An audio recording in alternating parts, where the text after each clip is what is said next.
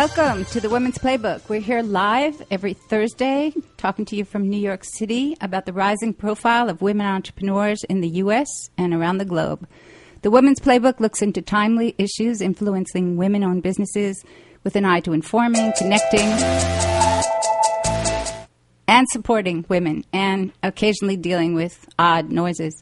Worldwide, we're increasingly watching women launch and grow enterprises. The show also covers what I call the growing she economy, and that's the worldwide economic impact of women. And that's galloping. So every show encompasses some information and news for everyone, male or female, about how to be successful in the global market. Remember that 1 billion women are predicted to enter the global economy by 2020, and three quarters of those women will be women owners, mostly because they cannot find conventional jobs in the developing regions. They're barred from really the staff jobs. So I'm looking to anticipate and make sense of that impact for you on the Women's Playbook. My name is Joanna Krotz. I've been investigating the payoffs, the challenges of small business owners, particularly women owned firms for some years as a multimedia journalist with a column on MSN, as an editor at Time Inc. for a small business magazine, and then also running my own business, a boutique content provider based in New York City. And that makes me understand everything going on that you're facing from the inside and the outside. Keeps me honest. And I have comparable challenges and decisions as my guests do. You'll find updates about the show at my Facebook page, The Woman's Playbook, at Joanna L. Krotz or my Twitter account at Joanna L. Krotz. You can also find show podcasts to download on the website, womensplaybook.com. If you've got any comments, you'd like to suggest any ideas or guests for this show, I'd really love to hear from you. Email me at info at womensplaybook.com or send me a tweet. I'll get back to you. Also, if you'd like to weigh in as we talk, or, or you can uh, ask questions or, or of me or my guests on air at 877 480 4120. This week, I'll be exploring how to build a business that looks to the future, fashion forward future, by developing mobile apps women want to download and use. My guests this week are Lori Cheek, founder of Cheek'd, who's been passionately building her online business for the past few years and is now poised to go mobile. And in the second half hour, I'll talk to Kelly Queijo, founder and CEO of Smart College Visit, a very smart multimedia platform indeed that eases the challenges and anxieties for college bound teens and their families. Before talking to Lori about her model real world virtual world combination, let's take a brief look at the astonishing explosion of mobile apps and the huge market opportunities they represent. Hard to, li- hard to believe, but it's been a mere seven years, only seven years, since the first iPhone was sold, which was in June of 2007. And oh, baby, look how far we've come. As 2014 dawned back in January, for the first time ever, Americans used smartphones and tablet apps more than computers to access the internet. A first. Mobile devices accounted for 55% of internet usage in the U.S. last January, while PCs added up to only 45%. And no one sees this accelerating change slowing anytime soon, especially with the ongoing boom in high speed 4G access on smartphones and mobile devices. The latest available data about mobile app downloads from ABI Research reports that 70 billion apps that's B, billion apps, were downloaded in 2013. Amazing. And 58 billion apps went to smartphones, with 14 billion to tablets. So tablets are coming up as well. Add it together, and you get 10 apps downloaded for every man, woman, and child on the face of the earth. About half of all app downloaders, app downloaders have paid for the app as opposed to downloading a free one, so even the business model is developing. Folks are also diving into these apps and not just uh, and using them, not just moving the icons around. Mobile users spend an average of 2 hours and 42 minutes every day using devices, mobile devices, according to a survey from a web analytics advisory firm. The firm's called Flurry and they gather data from more than 1 billion, again that B, devices each month. So they have a pretty good handle on the stats. When you look at that 2 hour and 42 minute average, guess what? A full two hours and 19 minutes out of the 242 are spent inside a native app A native app, by the way, means an application program that's been developed for a particular platform or device. And that translates into 86% of average user time spent on a mobile inside an app, with a puny 22 minutes left for mobile browsers. So, guess where we're going? When it comes to women in apps, surprise, surprise, we see that women are much more likely to spend time on social networking apps than men are. Women use Facebook for the Facebook app, for instance, every day by a margin of 64% women to 55% male. And it turns out men tend to be more impatient with apps as well.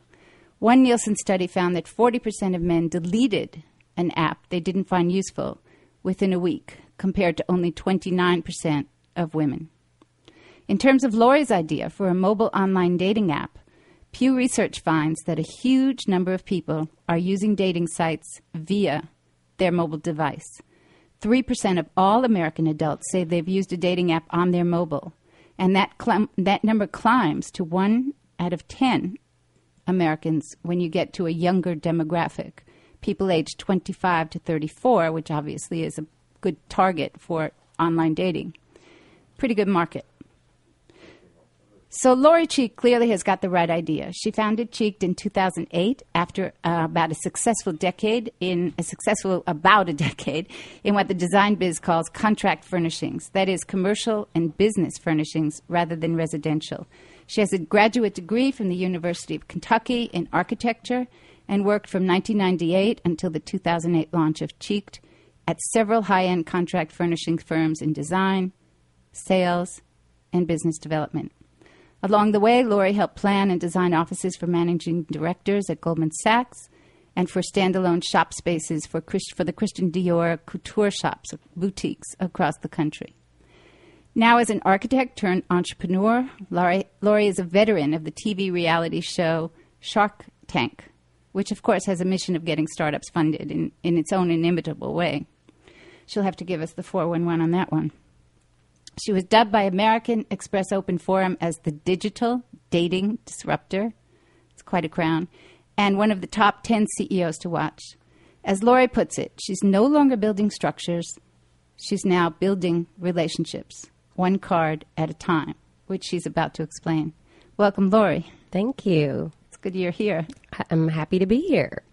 So tell us how Cheek'd, and that's C H E E K D dot com, Cheek'd, Tell us how your service works and what you mean by building relationships one card at a time. So, if you've ever seen an intriguing stranger on your morning commute, whether it be in the subway or even in an elevator, you could never see them again. You could walk up and say hello, or you could simply slip them a cheek'd card. So, a cheek'd member has a deck of 50 cards, and each card has a unique kind of pickup line, an icebreaker, and a unique code. So if I slip you this card one morning and the train doors close, you're able to reconnect with me again online by simply typing in that code at Cheek'd or downloading the app where you can communicate with me without ever giving any personal information away. So it's a little bit like a business card for dating with no personal information or it's kind of like the old school cocktail napkin gone digital, minus the lipstick and the napkin and the phone number. so, how, how, what kinds of sayings do these cards have? So you know they're they're meant to be ice breaking. So some of them are snarky, some of them are funny, and some of them are romantic. But a few of my favorites are "I'm totally cooler than your date." There's one that says "I just put all my drinks on your tab," or for the subtle, there's one that says "I'm hitting on you." But there's more that say things like our fate is in your hands or this leads to someone you should meet. So I think leaving these cards, it, it leaves the recipient with a, a bit of intrigue about what they're going to find when they type in that code. And how much does it cost to join Cheek'd? So you can buy a deck of the cards for $20 or you can customize your own deck of cards for $25 and we even have a Wall Street deck of cards that say things like my Amex is also this color which is black. and we have a doggy deck of cards that say things like "You'll like my doggy's style," or "I'd bark up your tree." So they're meant for people that are walking their dogs, and I feel like most people in New York that have dogs, that's kind of their companion until they find the true one, a human. So I, I mentioned you started this in 2008, and here we are at 2014. Take a deep breath. what happened in the intervening years? How's it going? So I, I, actually came up with the idea in 2008 and actually didn't launch the business until 2010. So in 2008, I had a light bulb moment when I was out to dinner with another architect who was just a friend and colleague. He uh, he had uh, slipped his business card to a to an, a woman as we were leaving the restaurant, and he'd written on it, "Want to have dinner?" And I looked back, thinking I loved that intriguing moment, and he didn't interrupt the, this dinner of the woman. So um, I had a light bulb that wouldn't go off about how to take the business out of that business card and use it for dating. And I, I, I what happened when you decided to launch and had to look for funding, had to look for wherewithal, had to develop your website, had to do, you know, how did how, how did that infrastructure time work for you? So from from the moment that I had that idea, it took me one year of walking in circles with this idea, just telling everyone about it, which I probably shouldn't have told everybody, but it didn't fail me that I did, but um, I remember I was out at a Mardi Gras party one night, and there were two guys there that said, "This is a genius idea. Let's sit down and make it happen." So we met that Monday morning and started developing the business plan, and uh, ultimately we bootstrapped the business and took a year to finally launch the site. So in May of 2010, we had a website, and I had self-funded the whole thing by outsourcing vendors from all over the world. So we had vendors in um, Bolivia, the Netherlands, New Zealand, America and uh, London, and we'd have these crazy conference calls at different hours. The, the, the languages and the time differences. It was really difficult to uh, to schedule meetings and bring everybody together as as a team, but I did it successfully. Yes, it's, it's beginning to go.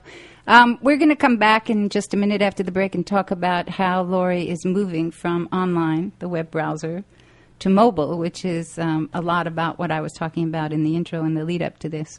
So we are pivoting. Yes. Just wait.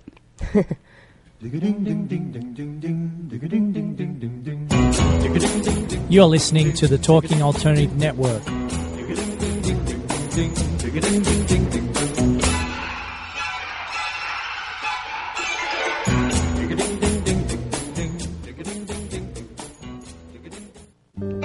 Bonjour, this is Dominique Decoq. Bonjour, c'est Tamara Zubov.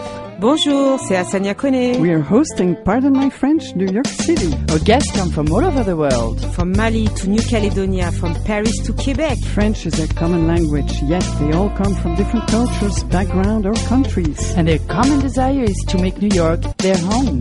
Listen to them share their stories. Join us at Pardon My French, New York City every Monday from 1 to 2 p.m.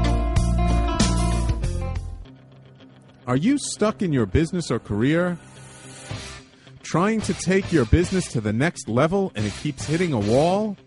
This is Sam Leibowitz, the Conscious Consultant.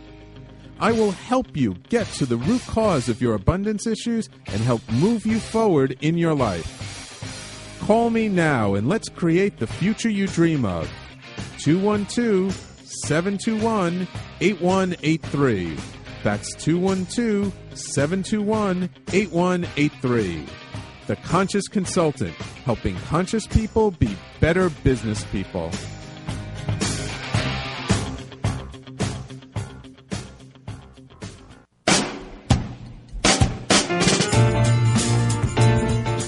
You're listening to the Talking Alternative Network.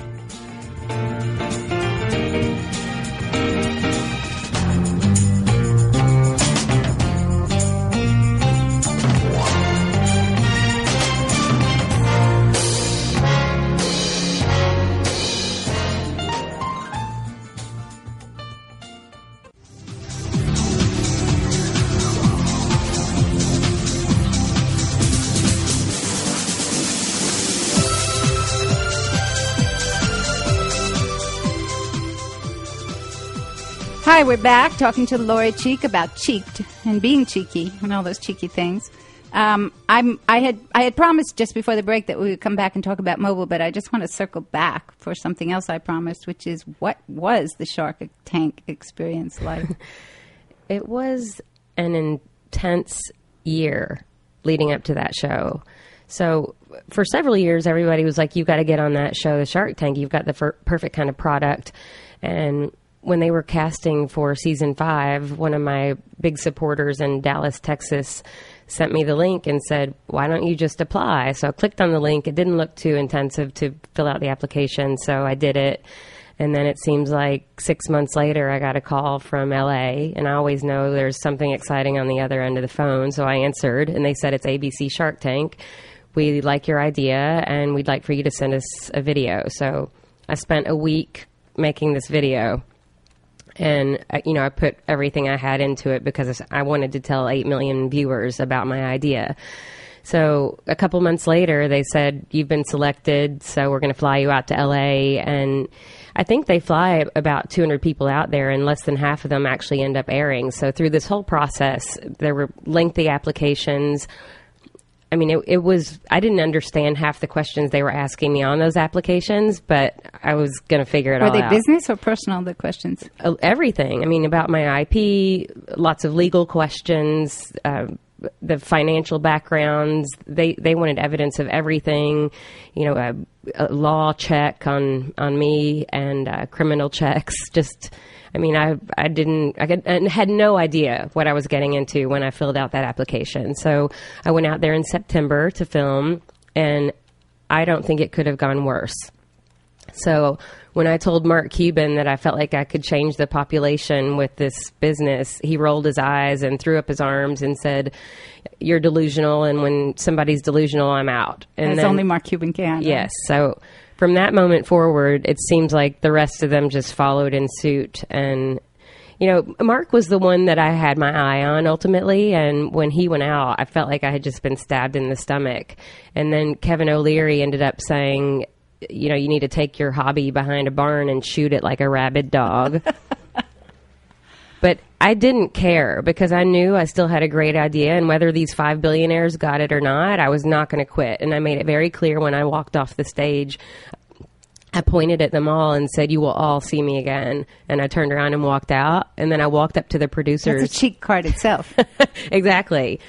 So I walked up to my producers and I, I said, "I hope that was bad enough for television." So I waited until February, and then it airs, and I, we got about hundred thousand unique visitors to the website. wow. Thousands of people saying, "Whatever you do, don't quit. This was an amazing idea. You're ahead of your time. Keep going." And it was just like we had these cheerleaders for you know all over the world. Yeah, it's terrific. I mean, it's not terrific you were rejected, but it's terrific there was validation there. So, what's this pivot to mobile? As I promised we'd talk about why why are you doing this? I mean, aside from the stats I had at the outset, what what prompted you to decide to do that?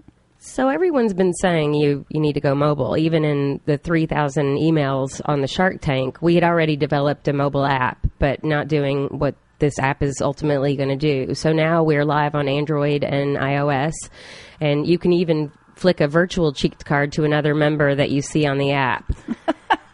Okay. So we've gone there, and you can also slip your card to someone, and they can find you on the app. But the, there's a new technology that will now allow, and the old school way that Bump did this, you can connect with people in the real world and then kind of message each other online or loo- look up a little bit more about them. So the person doesn't become a total stranger when you're passing them in the real world. But, you know, we're in a day and an age where everyone is attached to their phones and they're not looking up to see what's around them. But this app that we're building is actually going to prompt people to pay attention to what's right in front of them because you know looking down at your phone a simple facebook status update the love of your life might just walk by and you'll miss the whole thing Right. I, I love the combination because all the people who are bumping into me because they're just looking down at their screen. I've it's like had- a yeah, video game yeah. walking down the street Seriously, except you get really bumped as opposed Yeah. to virtually. So, exactly. So, what what does success look like to you? What what would it mean to you? Would it be a number of people who sign up? Would it be revenue? Would it be what what does that mean in your business?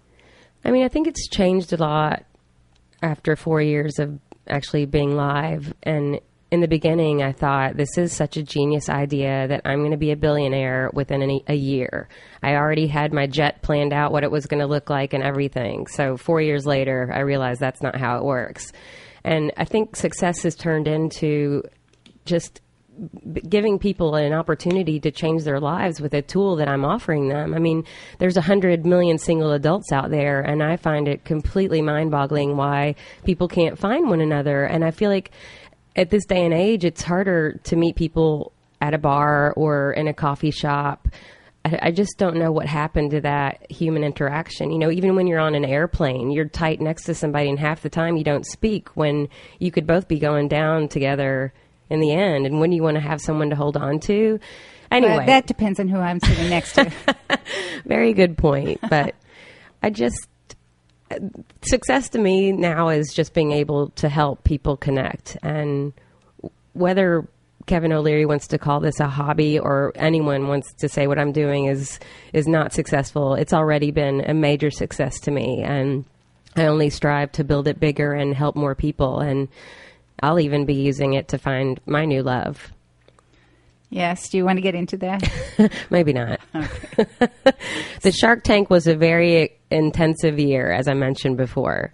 Yeah. I, I, I guess between the lines or between the cheek'd cards, it speaks volumes, Yes, right? yes. So, what what are, what are some of the mistakes or missteps that you've made that would n- not necessarily to make you feel bad or embarrass you, but that would help other people who are going through a startup and and trying to scale? Well, so as an architect or designer, I really had no idea what I was doing building this business. As I mentioned, I just thought I'd have a website and I'd be rich in a year. But, you know, even those two partners that I got on board with me in the beginning, they both had the same skill set, which was a huge mistake. I needed a technical person and a business person. And four years later, now I've got a CTO on board and he's bought out my old partners but it took a long time to get over that hurdle of having the wrong people on board from the beginning. And even initially, I'd saved so much money in my career in design that I felt like, oh, I can spend this here, you know, even on marketing, but made a lot of ridiculous mistakes in, in marketing, choosing vendors. And I just would have. But what does that mean? Choosing vendors, meaning publicist or different? Um, what what do you mean by vendors in marketing? So I've made some serious mistakes in technology, which was my main downfall on the Shark Tank um, by hiring people that I they just weren't legit. And you know, for a year, my site was pretty broken. And Was that to save money because it was cheaper or more affordable? I mean, I got some deals from people that were outside of the U.S., but really, what I needed was someone right in front of me so I could put my hands around their neck when I needed to. Joking, Only a little. right? and the partners now are working with. So I mean, it's a learning experience. It's a big curve. Uh, Yeah, I've up- taken a crash course in in building a business. Like I feel like I have an MBA now. What What does the social media do for you? I know that you are markedly experienced and expert at, at using social media. How does that? Does it real? Is there really ROI? Or are we just like, I don't know, flapping our our tweeters, our twitters at one another? I just I find so much noise out there. I mean, I do think there's a lot of noise, but if you become a character, like I've built a character for my business and I've even built my own character on social media and it's almost like t- you're telling your story. So it's your your virtual diary and if people are interested, they follow you and I've seen a lot of my followers end up purchasing cards. I'll recognize their name and I'm like, "Oh, that one of my followers from Twitter just bought a deck of cheek'd cards." So it depends on what you you think it depends on what kind of business or what kind of model or what kind of service you have that that social media uh, will be helpful or that there will be tangible ROI or is it just general thought leadership branding? Yeah, I mean, I just, I really do think it's about a personality, like giving your brand a personality and making it something that people want to hang out with in a way. And do you think that the cheek'd has um, any demographic inherent in it? Is it is it for women? Is it for men? Is it for a certain age group? A lot of the online sites have, oh, for over fifty, oh, for twenty to thirty, and so on. Well, I think that's the beauty of the existing model right now is we've got customers or cheek'd card holders in 47 states in America and 28 countries internationally. We've had them written in four other languages. The ages range from 18 to 70 and it works for anyone all over the world with access to the internet at the moment. So we have a question from the crowd for Lori. Um, would it have been easier to build this business if you were male as opposed to female? I don't think it matters if to me, I I feel like being a woman entrepreneur is it's special. You know, we stand out more than uh, the male dominated tech world, and I even feel like the the people I've had around me are are very supportive of of women in entrepreneurship because we're just a minority. So um, maybe it would have been easier, but I appreciate everything I've been through building it. Well, specifically, the question had to do with a tech business, not just business in general. So, because it was a technology business, that that was the idea. But um, I, I actually spoke to someone yesterday who I was telling about the show. A guy I called up at an innovation center, and he said, "Oh my God, women again! I wish I were a, I wish I were a woman. I need help with my business." So there is a lot out there, Yeah. as you know from American Express Forum, Open Forum, and Dell, and a lot of big deal people. Um, I still think women are having trouble getting funds. I still think women are having trouble with credibility. There was a woman who was a guest on the show a couple of weeks ago who said that she had an idea for a product, and just because she was a woman, no one took her seriously. So it's up and down. We'll, we'll see how it goes. But you think you can leverage being female. Certainly for this kind of business, um, the charm of it, it seems to me, does also align with being female. Yeah, I mean, I do think that women have a hard time approaching a man because it's it's just not been that way in the past, and this just gives them a risk free. Wait, was that M A N man? It's a M A. Yes, Just checking. but it it gives them a risk free way of of handing away their information. You know, it's it's a privacy protected, safe, flirty way to say I want to see you again, and you've got nothing to lose except that card. So, are there any weddings coming out of this yet? Was- Not that I know of. Uh-huh. Which would be is that the what you think most people want to do when they get on an online site, or is it just to find some partners? I'd say it's half and half. I mean, I've actually met a lot of friends through handing these cards to guys, and you know, I often say that friendships last a lot longer than most relationships. So Yeah. those, it's very it's very valuable in in lots of, of ways using cheek'd cards. And when do you have, or do you have any idea of when the mobile will launch? When you think it'll be out there? My fingers are crossed in about six to eight weeks. Uh-huh. And you'll have to sign up. You download it. You're going to be It'll be a free app, and Free app. Hopefully, it will change the population. Mark Cuban.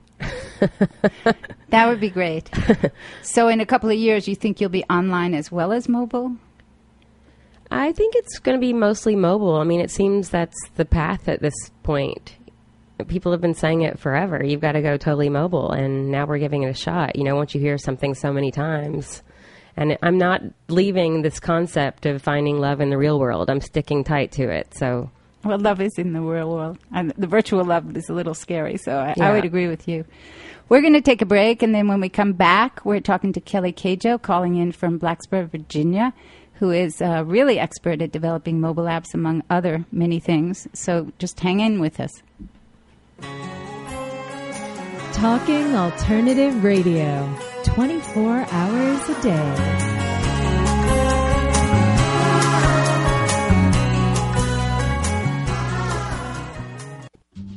Hi, I'm Austin Marola. And I'm Sloan Wainwright. We're the hosts of the new Thursday morning show, The Music Power Hour. at 11 a.m. We're going to have fun. and shine the light on all aspects of music. and its limitless healing possibilities. We're going to invite artists to share their songs and play live. We'll be listening and talking about great music from yesterday to today. So you're invited to share in our musical conversation. Your ears will be delighted with the sound of music. and our voices. Join Austin And Sloan, live Thursdays at 11 a.m. on TalkingAlternative.com. I'm the aptly named host of Tony Martignetti Nonprofit Radio. Big nonprofit ideas for the other 95%. Fundraising, board relations, social media. My guests and I cover everything that small and mid sized shops struggle with. If you have big dreams and a small budget, you have a home at Tony Martignetti Nonprofit Radio. Fridays, 1 to 2 Eastern at talkingalternative.com.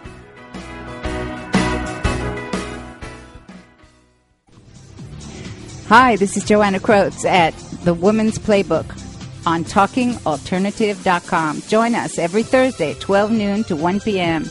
We're talking about the rising she economy and about women entrepreneurs and their growth, their triumphs, and the businesses they run, which is different than the way men run businesses. Every Thursday, 12 to 1 p.m. on TalkingAlternative.com. It will help you start, run, and grow your business. Hey, all you crazy listeners.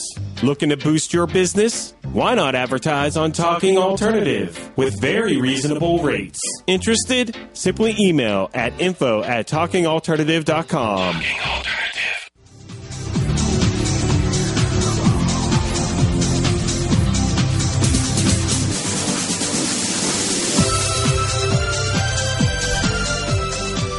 Hi, it's Joanna Krotz at the Women's Playbook. We're back talking about the power of mobile apps and the mobile lifestyle and how women are benefiting and profiting from that.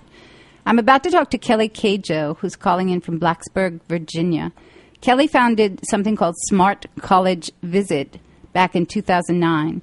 It's a multimedia platform that is mobile and on the web that helps students and parents cope with the fraught and daunting challenge of searching for the right college particularly with information and support for that all important campus visit. Before founding Smart College Visit, Kelly worked in software sales and as a mobile app and web developer. She also spent seven years as the marketing and public relations coordinator for undergraduate admissions at Virginia Tech, clearly gaining the inside view of college recruitment and higher educational marketing. Expanding her college visit concept, Kelly, also a serial type person, founded RadfordLodging.com and BlacksburgLodging.com, local online travel guides for hotels, dining, and entertainment for her region, which help when people are visiting the area when they visit for colleges and other things. SmartCollegeVisit.com, SmartCollegeVisit.com, has been listed in the top 100 education advice blogs and is one of the top five college visit sites. Welcome, Kelly. Hi, Joanna. Thank you for having me. Oh, I'm delighted that you're here, and I, I am actually incredibly admi- admiring of the way you have combined marketing with tech because it's an unusual combo, and I guess we'll get to that. Tell tell us the inspiration for Smart College Visit. Um, when I began working in uh, college admissions, uh, my very first task was to this was back in the 90s, so way before web and mobile um, was to rewrite the campus visit planner and make it more friendly and get the information in front of people who were planning to visit campus. And that whole concept of uh, the importance of the campus visit was uh, ingrained in me from my very first day on the job in uh, admissions at Virginia Tech. When I left Virginia Tech and went to work uh, as a consultant and sales and sales with other for other colleges and universities, uh, it was the same thing. Everybody wants more people to visit campus. And so I felt like if there was a way to put that information into a consistent uh, format to make it easy for parents and their teens to get the information they need to visit campus, then I would be doing a pretty good service to the college bound audience. It's a very broad platform. I mean, you have to include so much information about travel, about lodging, about entertainment, about the school, about timing, about scheduling. It, how hard was it to develop? Well, the um, the website currently provides travel logistics to every college in the country, and Whoa. as technology improved, that became actually easier and easier to do because of the ability to coordinate things with latitude and longitude settings and all of that. The um, the challenge of getting the other type of data, such as events that are going on a campus and the actual schedule of campus visits, that's a work in progress. As we work with colleges individually, we try to incorporate that information and and we invite schools to update that content on the site. There's no charge for them to do that. And we are really our goal is to build a very rich experience for the for the college bound teens and their parents who have to plan these campus visits because they're not planning one visit, they're planning five, six, seven, ten, some parents, twenty college visits. So why not make it easy for them?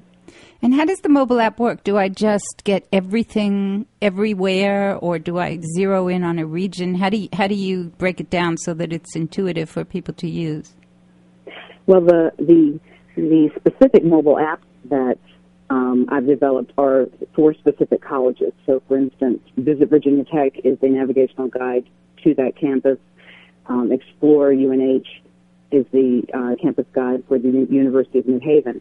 So Smart College Visit in its mobile um, on its mobile side is really just mobile compatible at this moment. And um, I haven't taken the uh, thousands of colleges that are on the website and put them into a mobile app yet. In fact, I have been actually planning that as the next move. Um, I didn't want to just duplicate what was on the site. I wanted to come up with what would be useful, you know, to the user. And I didn't. And anyway, I have that concept down now, and I'm writing the spec for it right now. So, what makes a good mobile app? What makes is it is it niche? Is it as specific as possible? Is it um, fast? What or all of the above?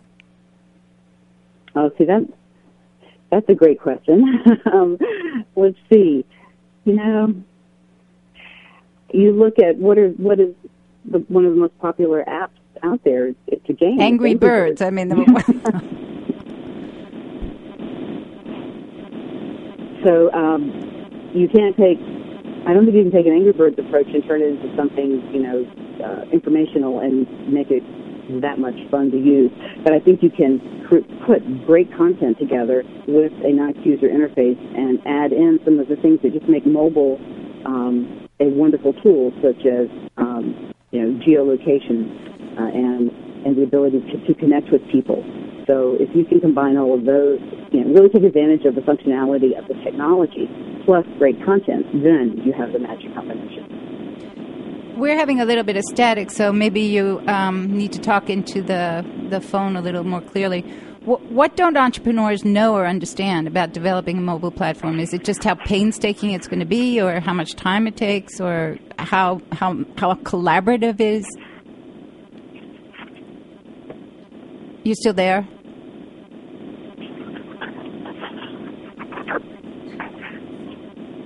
Well, we're having we're having a bit of trouble. Maybe Kelly can call back in. Um, I think that would be the best thing.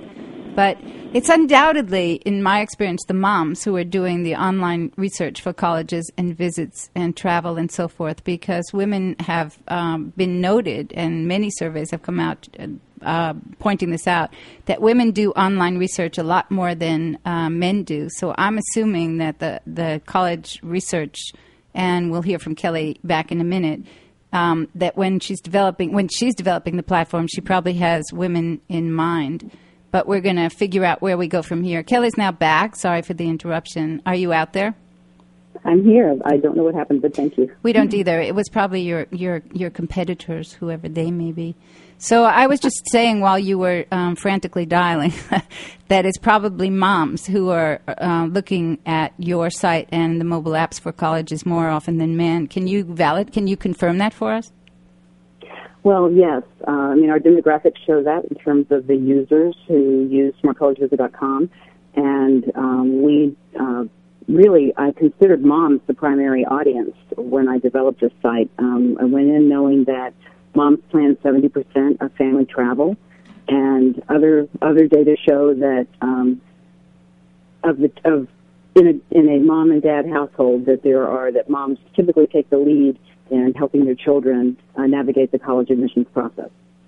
And what is there a difference between mobile apps? I mean, a little bit I saw in the research that men like productivity, women like um, fitness and wellness. Um, it, do you do you think about the ways that the genders use mobile apps when you're creating it, or or it's all the same, just quick information? Uh, that's a great question. Um, I I don't know much about how men use mobile apps. I because being really a girl, right? On, I got yeah. that. and um, I I know what I like. You know, so for instance, when it comes to um, I like things that help me be more productive, more productive. I I like um, I like the ability to get information when I need it. I mean, women do, as you know, you've had so many statistics about this. Women do uh, they do the bulk of the shopping. They they lead in um, advising uh, what to buy, whether it's you know whether they're contributing to technology, cars, um, houses, any of that. And so, uh, being able to help them um, get access to that information that's going to help them make a good decision. I think that's the value of, of, a, of a mobile app. Right. And t- tell me, I, uh, you're developing mobile solutions for colleges around the country that aren't necessarily about um, for, for teens and families. You're also helping them move toward a mobile platform. Is there resistance? Are they savvy? Is that something you see as building your model going forward? Oh no, I, I think I think most colleges and universities um, are looking to uh, become more mobile friendly, and it's it just takes a while to, to get everything in place. And and you know, higher education is, is a slow moving um, a slow moving train. So there will be some components of you know a large university they're going to get to mobile faster than others, and and it's hard to keep up with how technology changes. It's always, you know, that's always been the case. So, for instance, there are way there are mobile solutions that aren't necessarily apps. So, um, explain the explain explain the difference between those two. I'm not sure everyone really understands that. Well, um, having your website or even a portion of the website designed so that it reads well on a mobile device um, can be as simple as um, and just how it's coded. You know, so for instance, um, there are tools and software that is um, has a, what's called a responsive design, so that the, the the what you see on the screen will adapt to the different screen sizes that you have, whether you're on a on a small mobile phone or a or a tablet or you know there's so many sizes of all of these devices. So using that type of technology to build your website is, is probably the first step to creating something that's going to be mobile friendly. And then, how does the revenue model work for you and maybe for other people who are developing them? I I know it takes, it has taken a lot of dough to develop a mobile, and I have some information at the end of the show about things that are changing. So we'll get to that. But the revenue model for you is you are paid by colleges or consumers. How, how does that develop? For mobile app development, colleges contractors need to build their apps. I see. So you work as a third party vendor basically for them. So it's branded Smart College Visit, but they are behind your development? Actually, it's branded for the college. Oh, really? Okay. So so so it makes it much more proprietary for them. Well, that's really smart. so they look clever and you you're making out okay as well. And you must be doing I don't know, hundreds of those as you go forward, right? Well, I hope to. Yeah.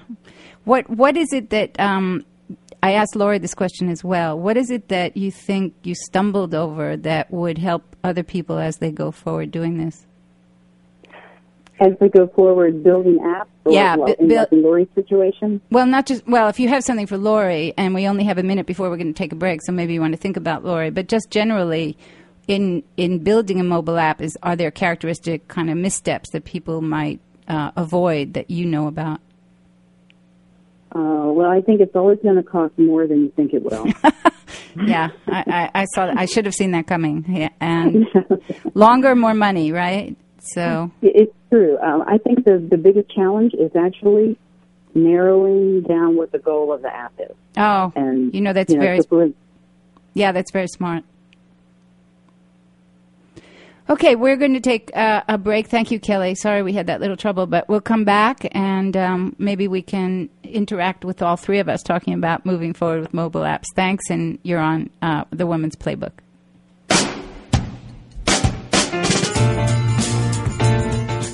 You're listening to the Talking Alternative Network.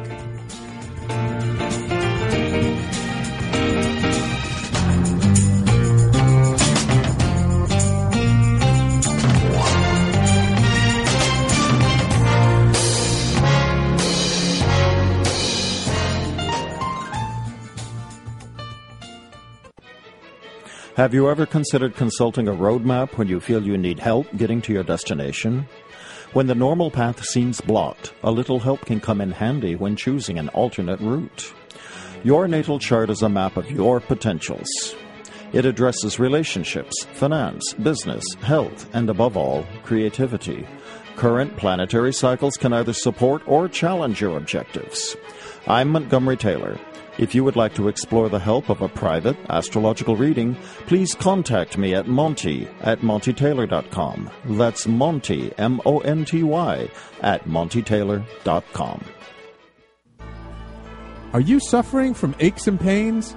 Has traditional medicine let you down? Are you tired of taking toxic medications?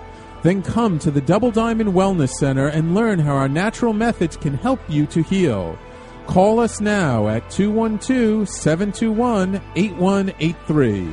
That's 212 721 8183. Or find us on the web at www.doublediamondwellness.com. We look forward to serving you.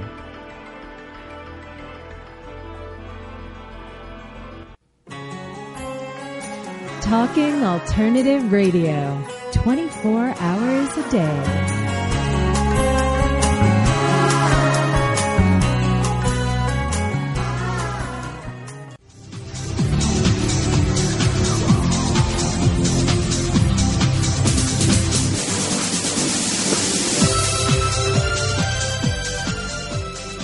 Hi, we're back on the air. This is the Women's Playbook. We're talking with Kelly Queijo, co-founder and CEO of Smart College Visit, among other kinds of online businesses. We were just uh, wondering whether um, there are certain things you should leave to a mobile app, certain things you want to um, decide to put out to consumers via the mobile app versus retain on your website. And I'm wondering if you have any idea about that, which kinds of information or activities or sources would be better one way or another. Does that matter? Well, I think the strength of um, the mobile platform is geolocation information and and networking, connecting with others, whether it's through you know a text messaging um, uh, system or uh, or through sharing. You know, I mean, the, the sharing apps are huge. You know, Instagram, Facebook, all of those things. So I think those are the core components. And um, when you build an app that's going to um, allow that or enable those technologies, I think you're going to have a pretty a pretty powerful uh, and, and a pretty powerful app and something that the consumers or the users are expecting. And online, does it matter? Uh, for instance, do you get advertising on the website that you couldn't have on the mobile app, so you want to really leverage that? Um, mobile advertising is is huge. So um, you uh, more probably the better question is which one or which platform are you going to choose to advertise on, Uh-huh. mobile or or web or both? And and going forward, Lori was uh, wondering if, based on your experience, if you had any thoughts about where her mobile app should go. She was um, concerned, for instance, that it's almost like a whole new business model.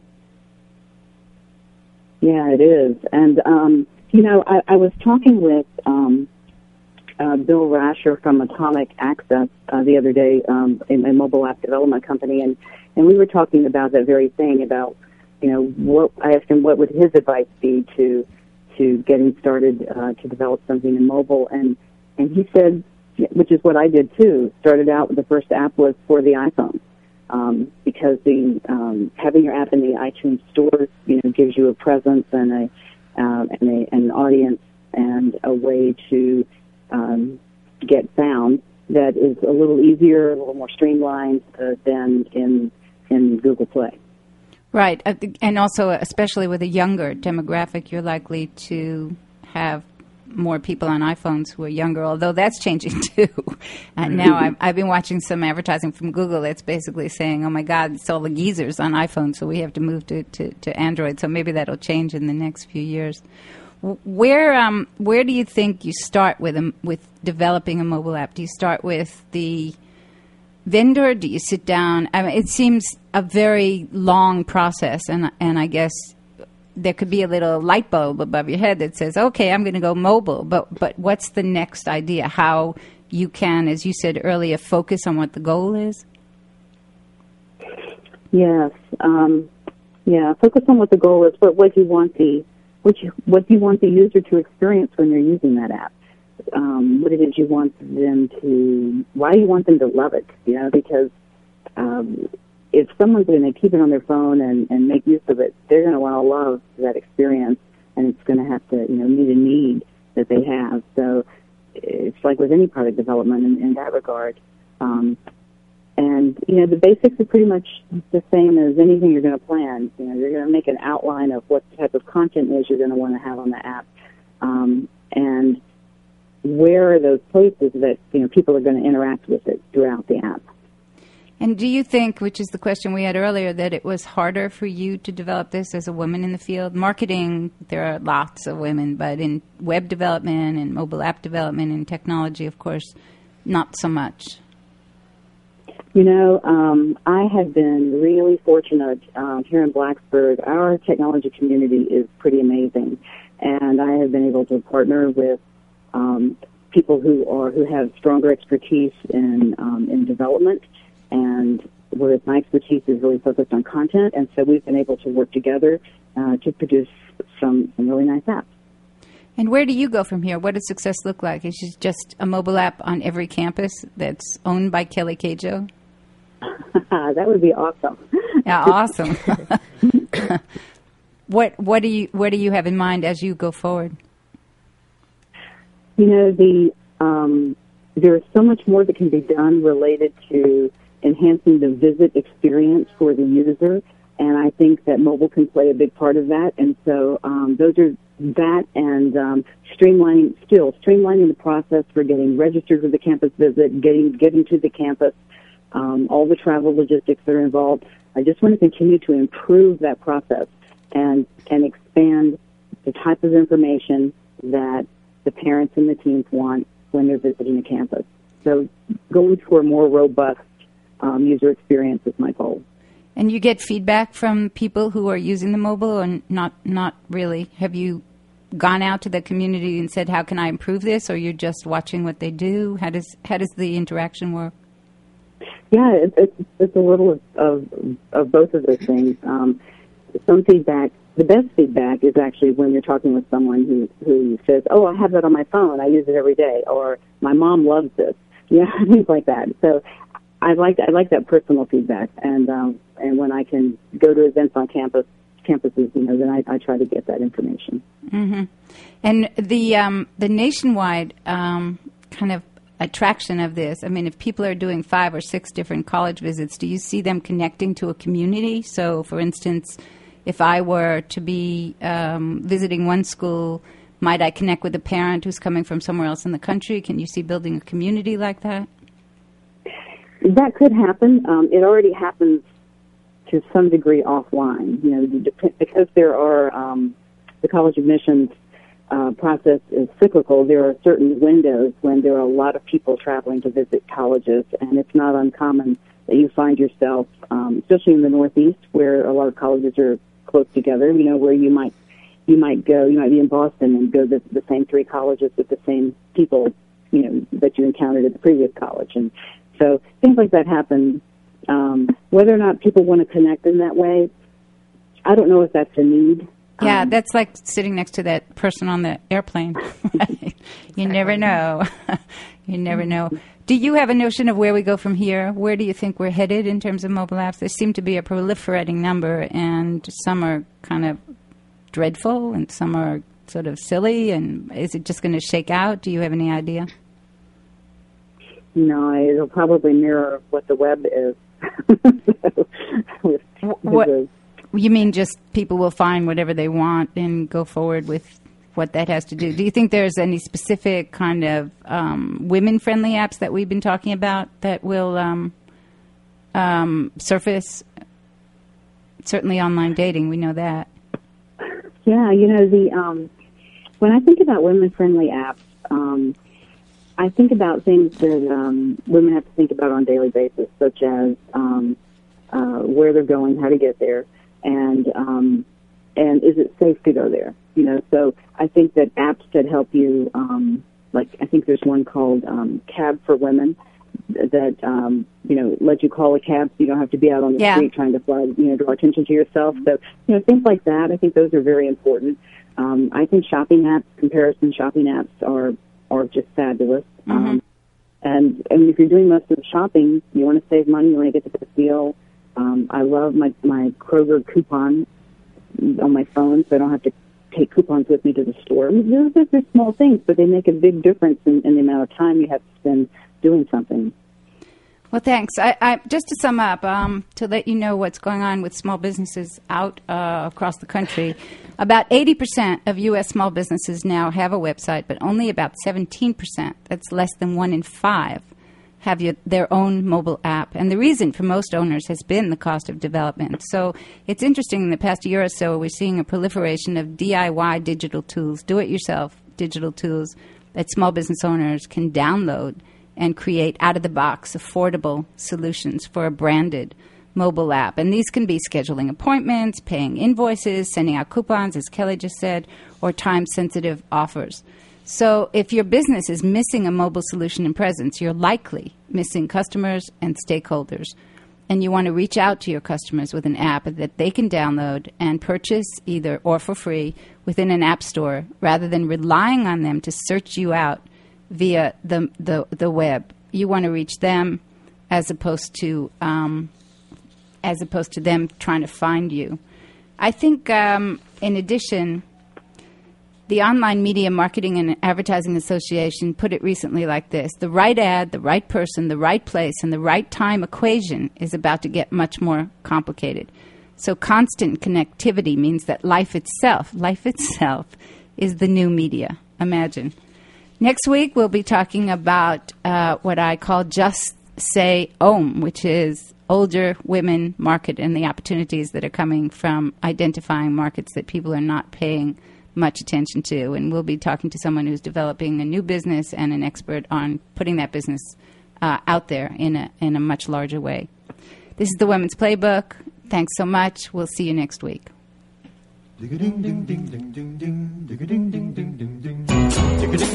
You're listening to the Talking Alternative Network.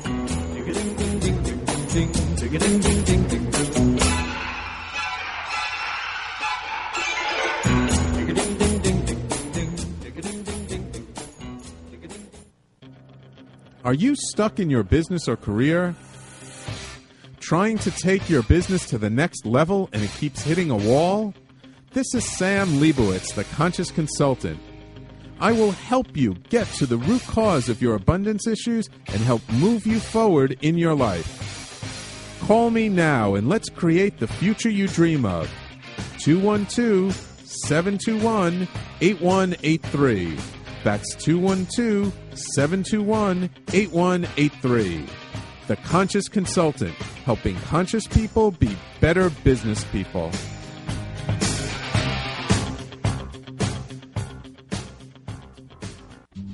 Hi, I'm Austin Marola. And I'm Sloan Wainwright. We're the hosts of the new Thursday morning show, The Music Power, Power, Hour. at 11 a.m. We're going to have fun. and shine the light on all aspects of music. and its limitless healing possibilities. We're going to invite artists to share their songs and play live. We'll be listening and talking about great music from yesterday to today. So you're invited to share in our musical conversation. Your ears will be delighted with the sound of music. and our voices. Join Austin and Sloan live Thursdays at 11 a.m. on TalkingAlternative.com. You're listening to the Talking Alternative Network at www.talkingalternative.com. Now, broadcasting 24 hours a day. Talking Alternative.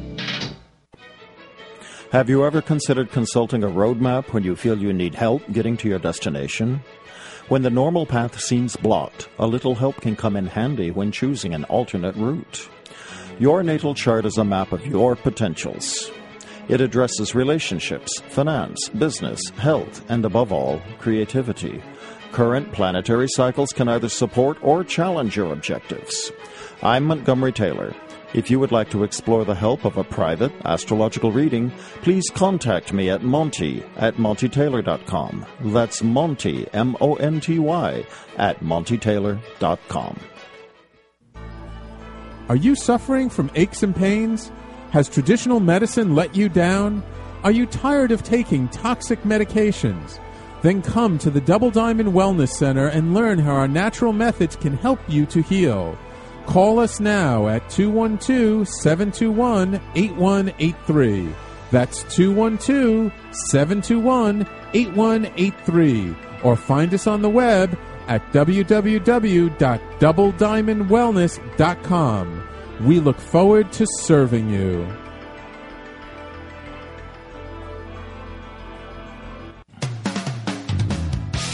TalkingAlternative.com.